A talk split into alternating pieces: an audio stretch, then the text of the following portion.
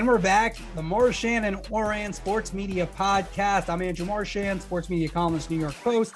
He's John Ourand, the media reporter for the Sports Business Journal. John, before we get started, the biggest who's up of the week was your haircut people love the shaved look for John Ourand. Get texts, get tweets. People talk. That was big, big media news. So good job by you. Let me just say, Andrew, yeah. if anybody doesn't like it, I kind of don't want to hear it. Okay, so so no no texts or anything. Let's keep this positive. Angelo's in DC. We're going to get them as a sponsor.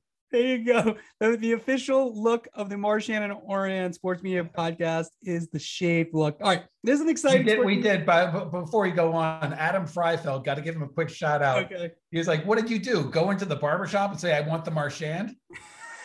uh, Freifeld, long time sports media um, PR person, uh, dating back to ABC, NBC, and now it has his own shop. Uh, so Freifeld the Marchand. I don't think many people want the Marchand. It means that you don't have much hair. That's what it means. All right, let's get to what people are listening for. Sports media coverage. We have some breaking news. Al Michaels and ESPN. ESPN is considering going after and bringing Al Michaels home to Monday Night Football. We'll get to that a little bit later. We'll talk about Sean Payton. He retires his TV future. Netflix streaming their results last week. What that what does it mean for the sports space? We have stuff on that. The Australian Open, we talked about last week. We'll get into that again. USFL, big announcement. You had that story this week. Simulcast with Fox and NBC. That's very interesting. I'm a Hall of Fame voter. We're going to talk about that uh, as well. And then calls of the week. We're going to have all four calls, decisive calls from the playoff weekend that just was, and we'll go through them. We'll rank them. All right, so let's start. Who's up? Who's down? All right, I'm going to go with the who's up. How can it be anybody other than Roger Goodell this week? I mean, the TV numbers from the division playoffs are bonkers.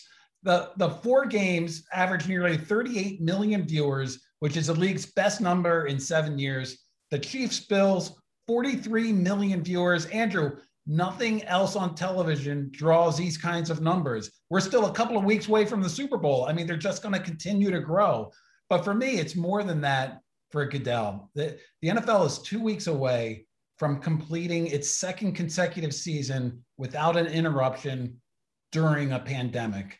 And I know, I know he was he was a beneficiary of good timing and good fortune and good luck, but the results are the results. And for my money, Roger Goodell is the most influential executive in sports media right now, without question. All right, for my who's up, I'm going to stay in the NFL and Dan Orlovsky from ESPN. First off, I've said it before, ESPN has done a tremendous job with that afternoon show um, with the whole group.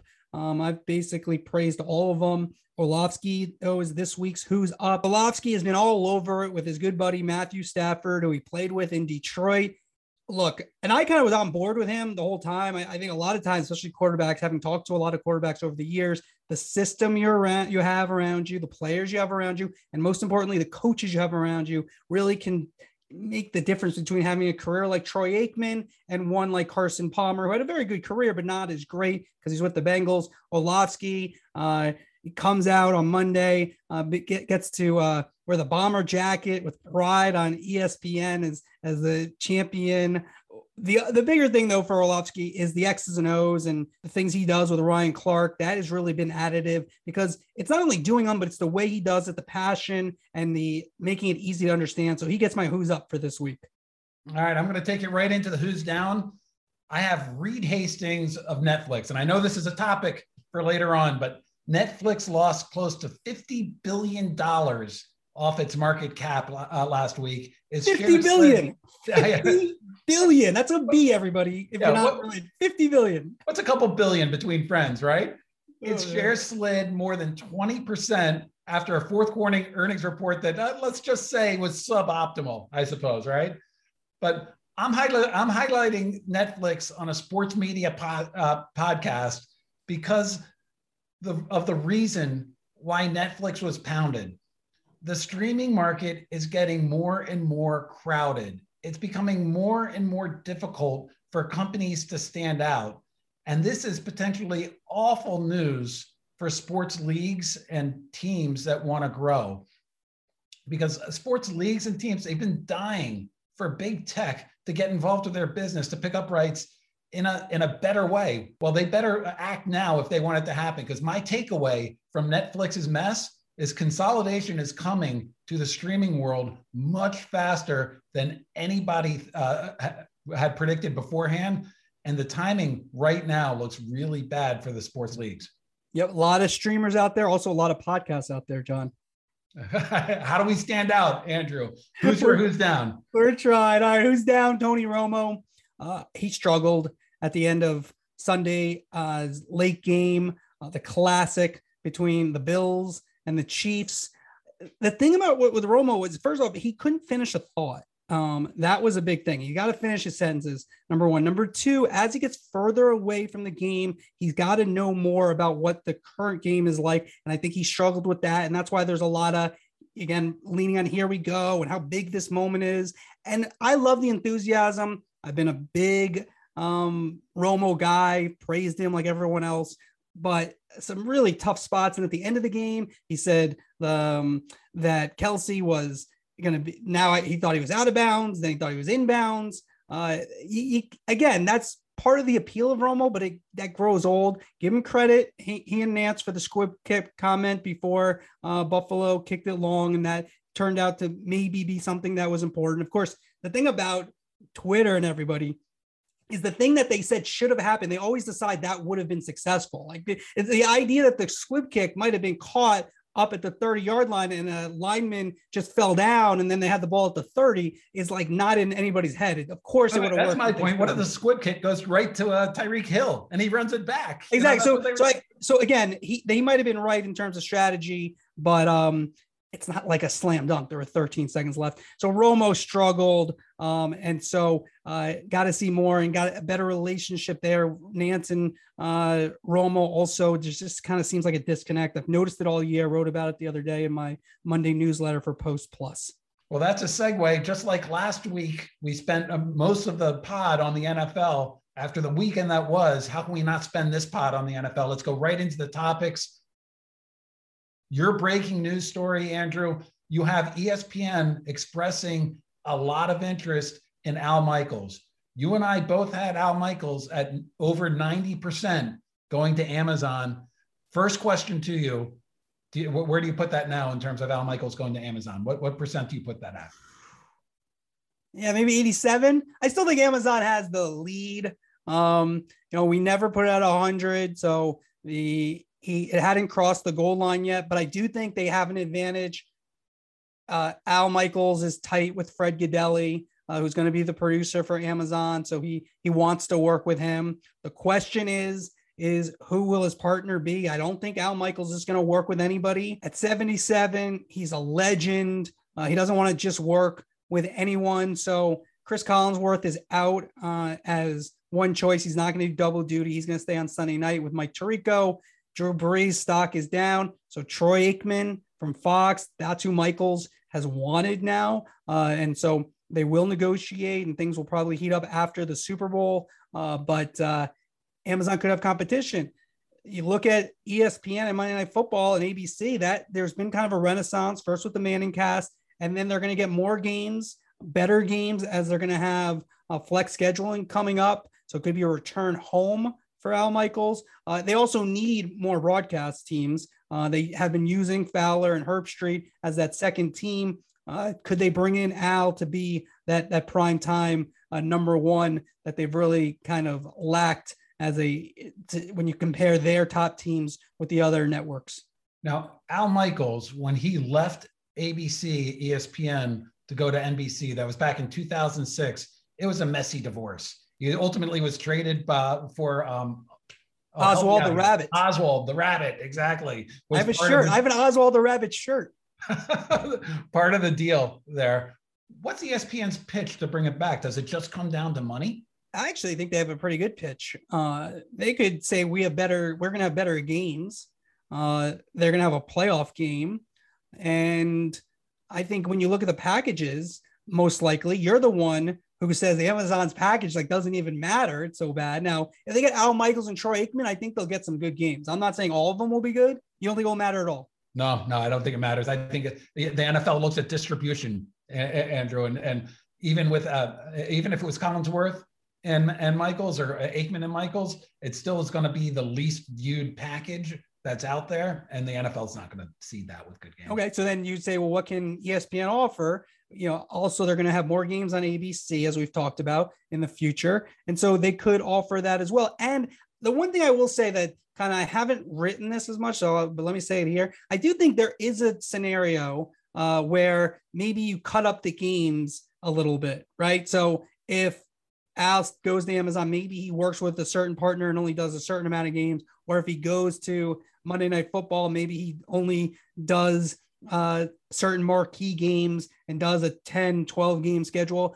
Again, that's not something I've been told yet. I just could kind of foresee that maybe happening um, where it kind of makes sense on a lot of levels. All right. So then let me ask you about uh, ESPN. They just did the NFL deal. So there's they have about 11 years before they have to worry about how the NFL views their broadcasts.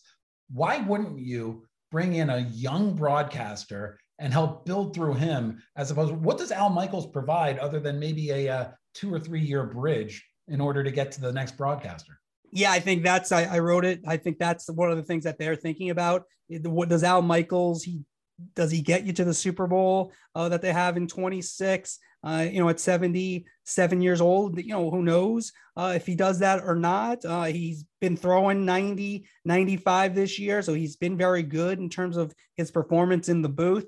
But yeah, to me, if I'm them, I'm looking at either Ian Eagle or Kevin Burkhardt, the number twos on CBS and Fox. Those would be my first two calls. I do think that we kind of have a chicken and egg thing with sometimes our broadcasters in terms of can they do these games? Well, you know, like I or I associate a certain voice with uh big games. I, of course you're going to because they've been doing it. Joe Buck, who is to me like the you know he gets criticized. I don't agree with that. Like I, he's he's the best or w- one of the best uh, ever. Uh, and uh, but you're going to associate his voice with the World Series. He's been doing it for a quarter century. So of course, and and the Super Bowl and all those big games. So I think the problem is is that a lot of executives don't know what they're looking at, and they make choices where you get a Joe Tessitore or Steve Levy, who great, very good studio guy, Levy. Um, okay play-by-play guy, but they end up being the money, and then they say, "Oh well, we didn't get this right." Let me add this as well. ESPN likes the crew that they have. Um, and I'm not just saying, well, well, of course they do that. I, I do think they're satisfied with that crew. Long term, I don't think they necessarily buy in that's the answer but could they if they don't go after al and they could just say you know what let's do another year we got Manning cast. let's do levy Griese, whose contract's up and riddick another year and go from there i do think that's very possible but they are definitely contemplating going after al which would make things very interesting on a lot of levels a lot of sliding doors with that all right, let's go to Amazon now for a second. We've we've talked a lot about it being a, a, a Drew Brees versus Troy Aikman. Not a lot of talk about Chris Collinsworth, but earlier in this pod, you said Collinsworth is definitely 100% sticking at Sunday Night Football, where he's going to be paired with Tirico. Yeah, he'll be on Sunday night. I don't see him doing double duty. I, I don't. I don't want to say 100%. I don't like to say things are you know never say never, especially in reporting. Nobody's going to be like great job, Marchand. You said that wasn't going to happen. They'll just say, if it somehow does happen, what a loser. So I, I really try to avoid saying something's not going to happen if I can, even if I know it, because uh, there's no real plus side to that. But I don't think that's likely. Let's go to Drew Brees. Okay. The shine is off Drew Brees from that one game. Really? He, so is that how Amazon's viewing that?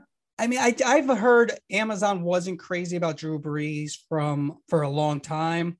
Again, Michaels has been the target. He wants to work with somebody seasoned. He doesn't want to work with somebody uh, he, he has to break in. Now, if a Sean McVay were to retire, the Rams coach, 36 years old, um, could be very sought after by a lot of people.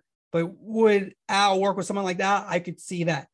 Again, now this one I'm putting out there. Uh, there's some people might be who would write this as like a headline.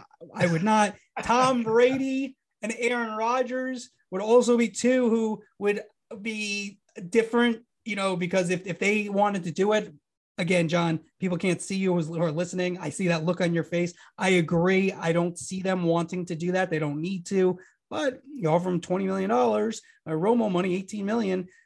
Maybe they consider it. They have plenty of money. I don't see it. But again, those are the type of names that maybe it's like, all right, yeah, I'll break those type of people in. But just some average guy off the street who just retires. Um, and even Sean Payton, I don't really see a Sean. I don't think it's out of the question, but I don't see a Sean Payton.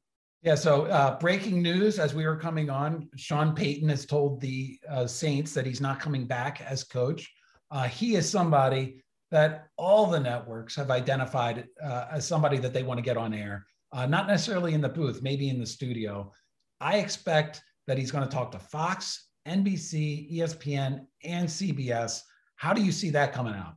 Yeah, Fox likes him for that Jimmy Johnson role, uh, the coach in there. I don't really think they.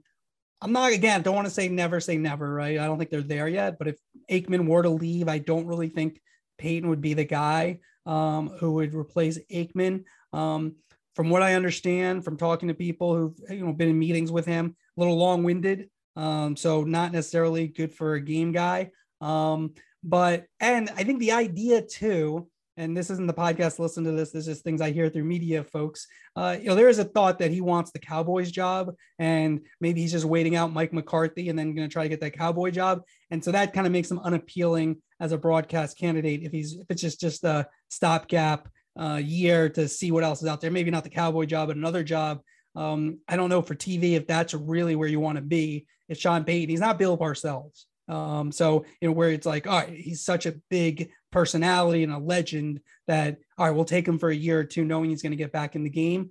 Uh, so I think he'll be sought after. I don't think I'm not sure if he'll be the end all be all. I don't really foresee that, but yeah, well, obviously all the networks will call him, um, but I, I just don't. I don't know. Maybe it's me. I don't really see it as he's going to be this like everyone going crazy for Sean Payton. I just want to go back to Troy Troy Aikman potentially leaving Fox. He's a number one analyst on Fox. They've been together for two decades. When these rumors first started percolating about him going over to Amazon, I didn't give them much credence because I know that uh, everybody at Fox uh, liked Troy. Troy seemed to like Fox. But I can tell you that this sort of public dalliance with Amazon is that that's how you do it as athletes you you make you do uh, you reach out to other teams and, and and check that out that's not what you do in broadcasting and it's rubbing a lot of people the wrong way so i see that i see much more potential for that happening than i did even a, a couple of weeks ago what percentage do you put on Troy Aikman leaving Fox? That's a good one. I, look, I don't know what he's going to do. So to put a number on it, um, total uh, guesswork. I don't know either on this. All right, John, you want a percentage? I'll give you a percentage. Uh, I will say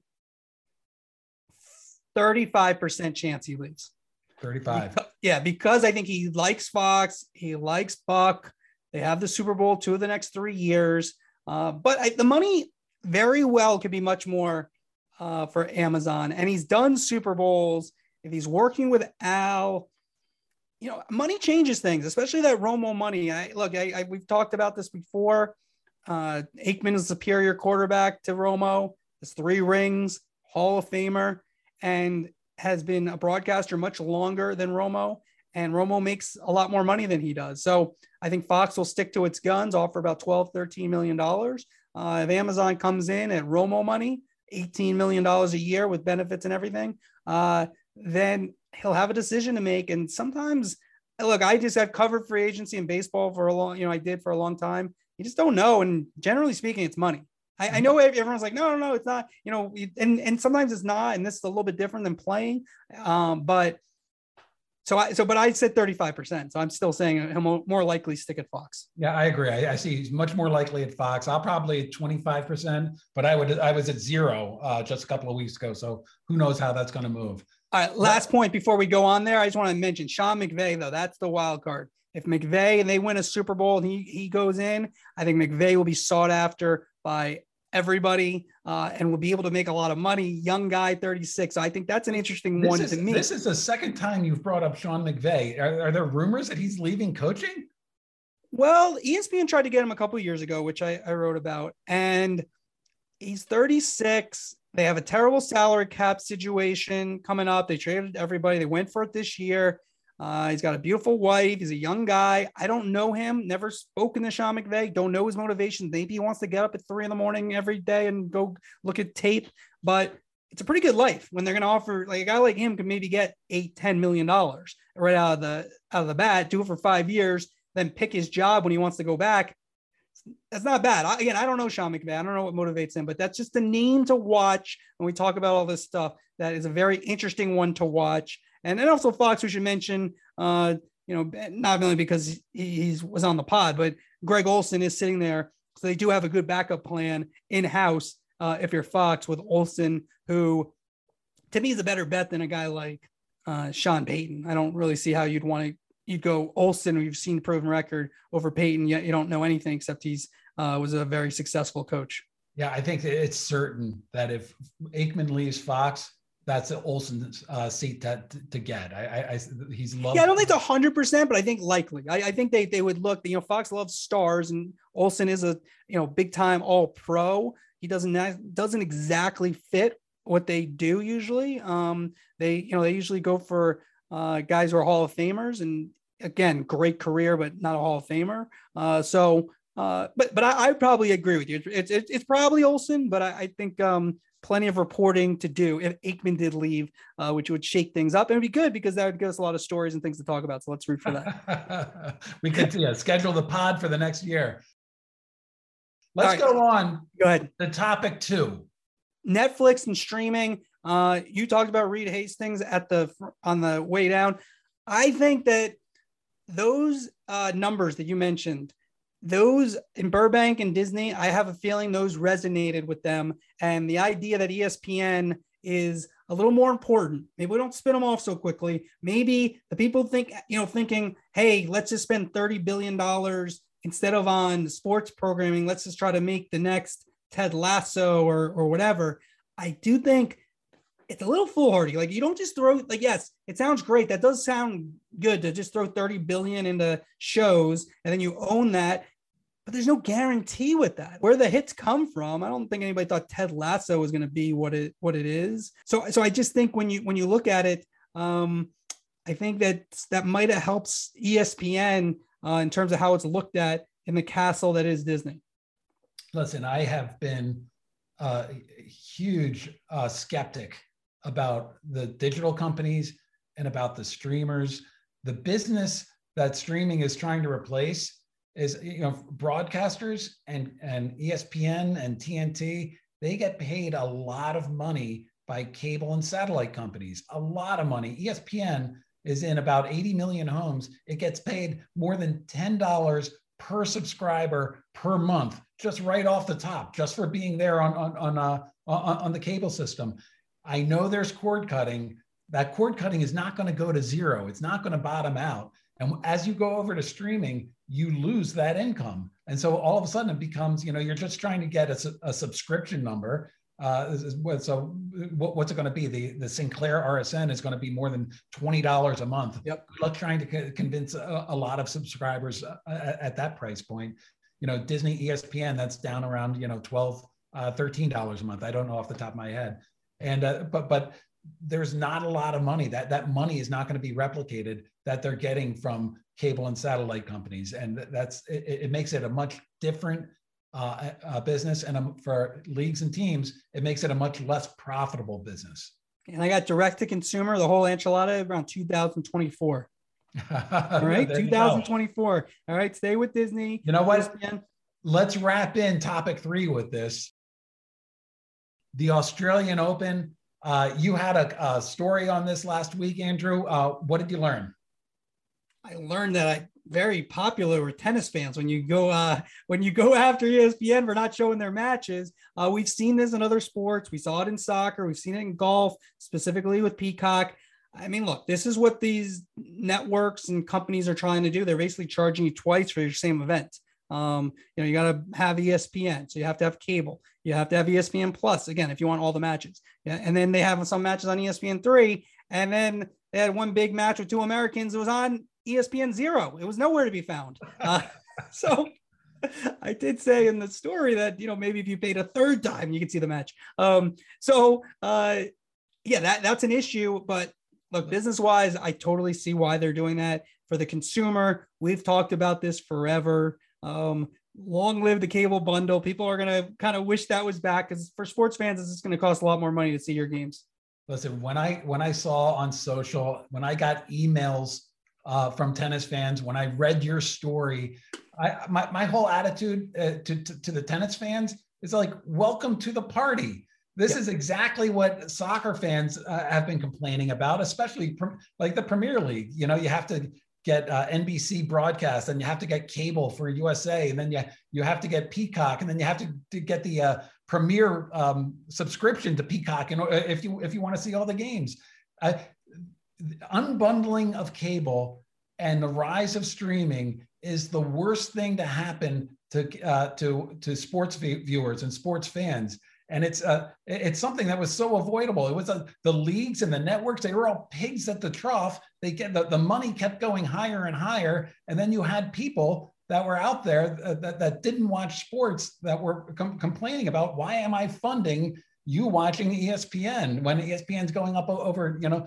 ten dollars per subscriber and, and the monthly cable bill is going up. So th- this is this is a situation that unbundling has wrought, and it's uh, it's not going away anytime soon. So could you have a rebundling though? Like if you're Disney and you put and you say, look, you get Disney Plus, you get Hulu, and you get uh, ESPN, the whole enchilada. Now I charge you forty dollars, but I'm giving you maybe all your entertainment needs, basically. Especially when you think about if Disney Plus can really be do a good job of spending that you know billions and billions on new programming and get a couple of hits. That's certainly where it's going, and, yep. Andrew. That as so. But how many would you have? Like, like, and I want to, you know, I don't want to belabor it because we're getting a little off sports, but like, uh, you know, the mo- the number I've heard a lot of times is people have three of these platforms, right? Like, you know, an HBO Max and you know ESPN uh, or Disney Plus and Netflix. You know, that's kind of the number that's kind of been throwing three to five, maybe. But like, how many can you have? Like, we have, I don't know, I have everything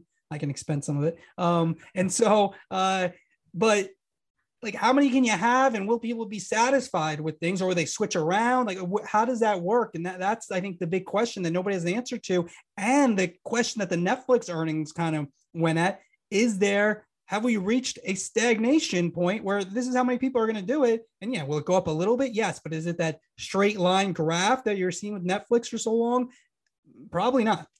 No, you're you're going to see ESPN Plus numbers increase with tennis fans this month who are so irritated at having to pay for it. They're going to drop it next month, and mm-hmm. so you're going to see in the streaming services a lot of churn that you didn't see with cable, and then you're also going to see all right, yeah, I'll spend $40 for that, you know, ABC, Disney, ESPN bundle. But I'm an NBA fan and I know TNT also has it. So I also have to pay for that Discovery Warner Media bundle as well if I want to see the NBA through the playoffs. And if I like college too, then I have to go and uh, buy Paramount Plus and CBS. And all of a sudden, like I'm getting rebundled at such a higher price point than, than, than it was. And the more you say this stuff, John, like I'm listening to you and I'm thinking of something. I talked to David Hill, the former head of uh, sports Fox Sports chairman, and he was talking about gaming and why don't the younger fan want to, why aren't they watching games besides the NFL as much? And you think about that, right? And you're a young fan, you're 24, 25, you're starting to have a, you know, uh, you're a couple years into your first job, you don't have so much money. Uh, there's a lot of entry points, expensive entry points to get in. And maybe you say, you know what, I'll look at Instagram, I'll see the highlights. The, yeah, main games are on broadcast. I don't need to watch every game. I don't have time for it. I'll do something else. I'll game. I'll, uh, you know, maybe, um, you know, go out with my friends and not watch uh, as much as as many sports as and that and that's a problem. You know, when you when you think about all that stuff coming together for these leagues and the networks and the teams. And uh, as opposed to when I graduated college, I don't want to sound like an old guy here, Andrew, but when I graduated college, moved into my, my first apartment, I called the cable guy before I turned on the heat because I had to I had to get MTV at the time, of course, and ESPN and, and Turner and everything else. And what John did mention, he used a rotary phone to call that cable guy. no, I'm only kidding. He's only a few years older than me. And I um actually didn't get a cell phone until I covered the Mets when I was 25. 2000. That was when I first got a cell phone. So you youngins listening to this, yeah, we're a little bit older, but you can still be entertained. Next topic is the USFL. John, you had the story about how they're going to uh, introduce this uh, again. Uh, USFL, a lot of nostalgia for me. I kind of looking forward to seeing those uniforms out there. So what, what will we see? You know, so you're going to see NBC and Fox together simulcasting the very first game on April 16th uh, from Birmingham, Alabama, against the uh, New Jersey Generals against the Birmingham Stallions. And this is unique uh, uh to me. Uh, th- there's been, according to Fox and, and NBC, this is uh, the first scheduled simulcast for an event since the Super Bowl in 1967, 55 years. Hmm. Spring football everybody's tried it. We've had in the past couple of years, we've had the XFL come and you know, the, and and COVID took that away. We had the uh, American, the AAF, the AAFL uh, came and went. Uh, now it's another one. Um, what's success for you, Andrew? For me, it's it's if they get to year two, uh, it's going to be successful. If they get past year three, it's a it's a it's an absolute home run. And the fact that you have these two big media companies that are giving prime time hours showing the same game shows that they're invested in trying to make this thing work. So I think that uh, for certain, if, if I'm betting, I'm going to say that they're definitely going to go to year two, and that's got to be considered a success. I want them to sign the equivalent of Doug Flutie Jim Kelly, and Steve Young. Then it's a success. I mean, that's why it was so amazing. When you, think didn't even mention Herschel. Wow. Herschel, Herschel Walker. I mean, when you think back to the, what the USFL did that first, I mean, it is incredible. If we had a story like that now challenging the NFL. Yeah, look, they can survive that. Obviously, it seems like there's a lot of feeling among a lot of smart people that spring football can work. I do think the gambling space is really uh, could be helpful in, in that regard because people can bet on these games and people are going to bet even more as gambling uh, becomes legalized in more states. Uh, so, yeah, staying in business, uh, John, you've uh, set the bar very high. Um, of course, you, you, mentioned that we had the first pick in the draft here in DC, the Washington Federals, and they went with Craig Jesse James uh, yeah. from SMU. So SMU with the big scandal. With, I don't think Eric we won Dickerson. a game that year you know, Ron Meyer, I think it was his coaching college at uh, SMU. So, uh, yeah, I love the USFL. I already had gear. I, think I mentioned that before uh, of the USFL before they even came back with the league. I had some old time gear, Houston Gamblers shirt, um, Pittsburgh Maulers. Uh, they had some uh, fun stuff. All right. All right so let's, let's go to let's go to the next topic, and I'm kind of geeked out about this topic. Andrew, you have a Hall of Fame vote for Major League Baseball, the Major League Baseball Hall of Fame. I've never been a Hall of Fame voter, so I want to get the whole process of uh, of um, what you did. I, whoever's listening to this, you already know who made the Hall. Uh, we're taping this right before a couple hours before the announcement, so we don't know actually who went in. But who did you vote for, Andrew? So I voted for Barry Bonds, Roger Clemens, Jeff Kent, Gary Sheffield, Scott Rolen. No Big Papi.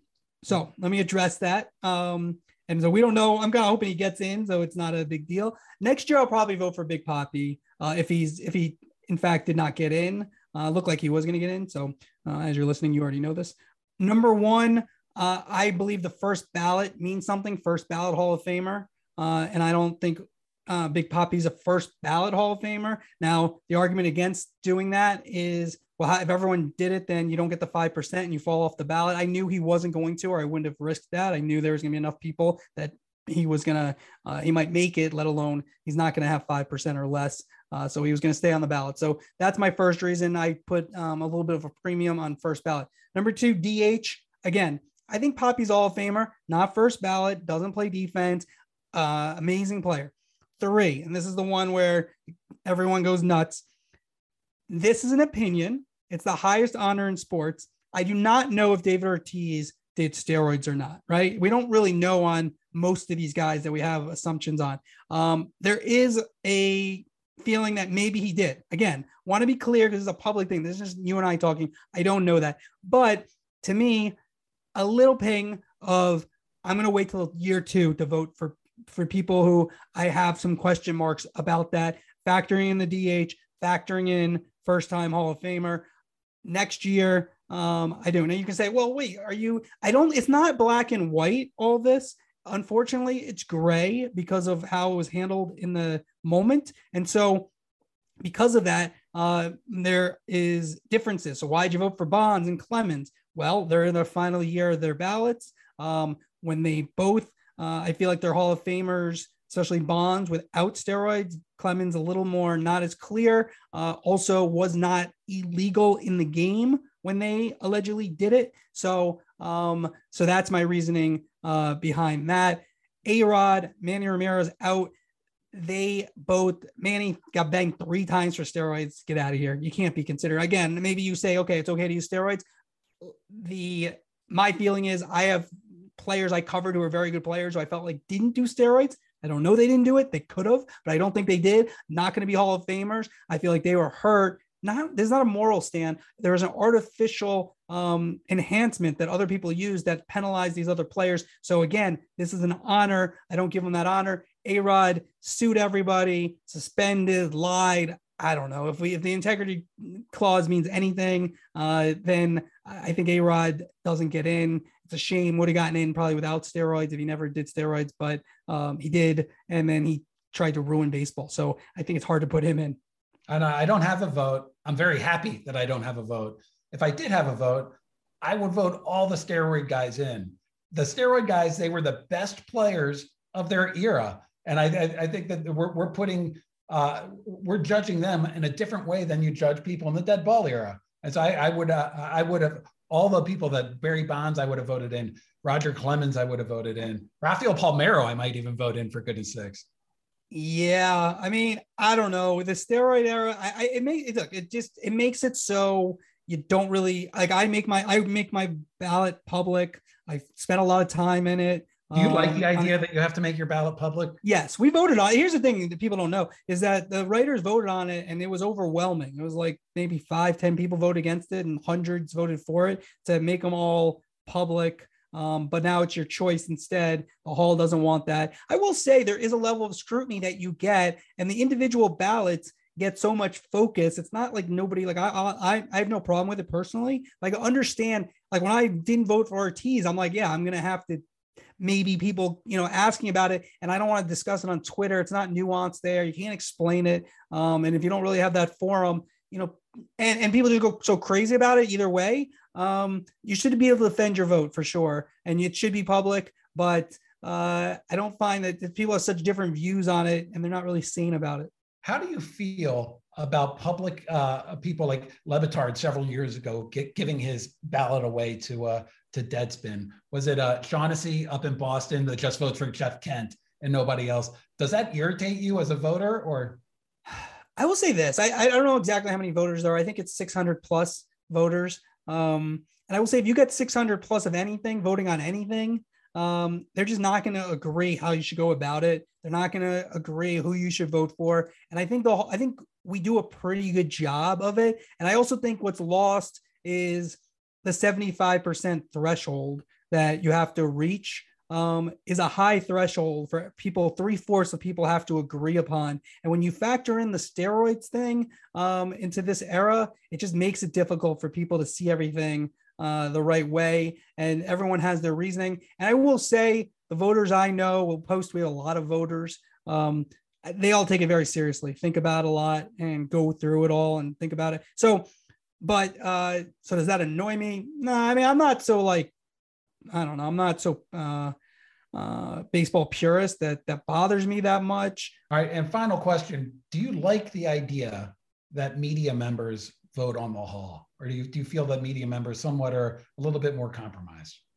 Yeah, I just again, this is going to self self serving because I'm a reporter and I've you know did the had a baseball writers card for 10 years so I, I did vote um the i would say that i don't if not us who like people like the players. The players would be terrible. They'd be all for their friends and you know who you're. It, would be that'd be awful. The the players. Um, and you see with the veterans committee, some of the decisions they make. Um, they put their friends in. Uh, so they're, they're compromised. Fans. I mean, you could do a fan vote, but that doesn't fit either. Um, so I don't think you know. Could you have other components? Maybe, but it doesn't really. Um, uh, it doesn't really work. I love this topic. I could do, we could do a whole pod on this topic, but uh, uh, let's move on to uh, the the section I was looking most forward to for this pod.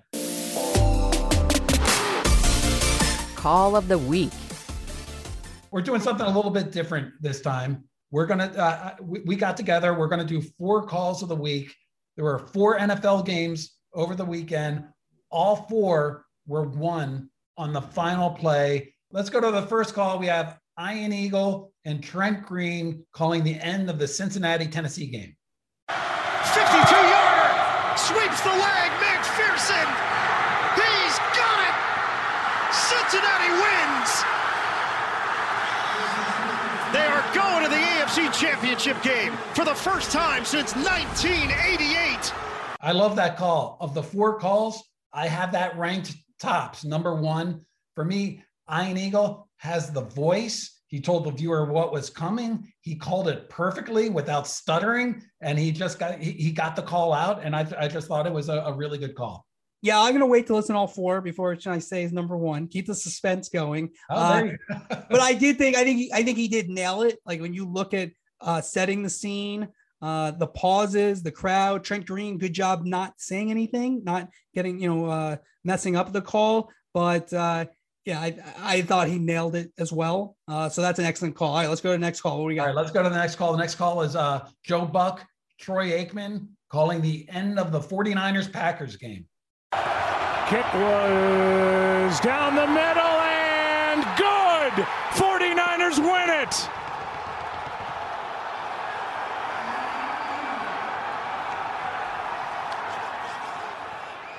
San Francisco is moving on with a 13 to 10 win here at Lambeau. So the funny thing about Joe Buck is like a lot of people say he makes it about himself and he's done so many big calls. And the thing about it, he doesn't make it about himself. And he, that call, like again, guys like Buck and Al Michaels, uh, who've done this for so many years, have called so many big calls. It feels big when they call it. So economy of words, huge pause, which doesn't really do it justice on the pod because you don't get the video, but lets the pictures tell the story. Excellent call. Um, and he keeps it simple. I mean, that's like his thing. He doesn't try to, to make it about himself. Um, and so I like the call a lot. Uh, yeah, the, the only demerit I'm going to give Joe on that call is he he sort of went uh, he he he he put his voice in there when he should have been silent. Uh, but look, I think Joe is the best NFL announcer uh, uh, out there right now, uh, and I I don't think that was one of his best end, end of game calls. Yeah, I think I, I agree. He'd probably tell you the same thing. He probably didn't need the uh, part of it, but the uh, but the rest of it was very good. All right, what we got next? All right, next we're going to Al Michaels, Chris Collinsworth for the Rams Bucks game. 30 yards to win the game. Matt Gay boots it through. And the Rams, by the hair of their skinny teeth teeth, Al, wind up winning it. three games so far, a walk-off field goal. Yes, All three. yes. Cooper Kupp, two gigantic plays.